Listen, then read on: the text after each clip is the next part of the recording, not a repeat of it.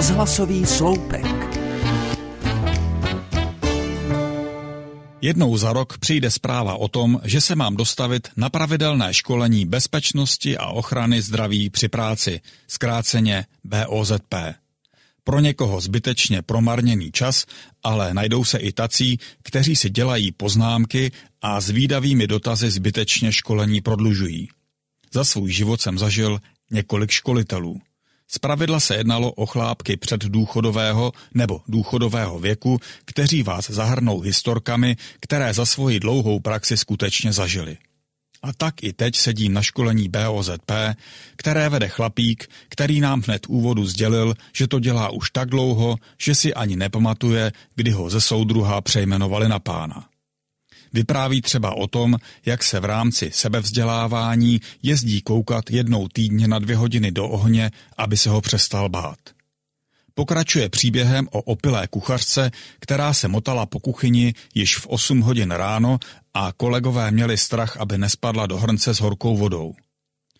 Následuje historka o bezhlavém motorkáři, kterému hlavu amputoval špatně upevněný plech na korbě vozu a on přesto dál pokračoval v jízdě na motocyklu a děsil tak ostatní řidiče. Blok příběhů z praxe korunuje vyprávění o závozníkovi, kterého se řidič nákladního vozu na křižovatce dotázal, zda je to dobrý a on odpověděl, že ano. A záhy do nich zprava vrazilo auto. Závozník totiž zrovna jedl svačinu a domníval se, že se ho řidič dotazoval na kvalitu namazaného chleba. Sedím na školení BOZP a snažím se, aby mi kromě těchto historek utkvělo v paměti také něco, co budu potřebovat v případě ohrožení.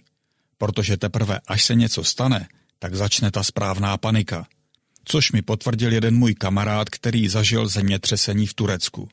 Byl ubytovaný v hotelu a když se začala třást země, jeho první reakce byla, že utekl na chodbu a vlezl do výtahu, na kterém byla výrazná cedule, že se v případě nebezpečí nemá používat. Ale to si uvědomil až později, když seděl v parku před hotelem zabalený v dece a spolu s ostatními sledoval, co otřesy země způsobily. Ze školení mi v hlavě kromě historek utkvělo sdělení, že nejdůležitější je, aby všechno bylo dobře někde zdokumentováno na papíře, protože právě po tom papíru se bude pídit bezpečák. A tak se v duchu modlím za to, aby se skutečně nikdy nic nepřihodilo. Co kdyby totiž ten papír vzal za své?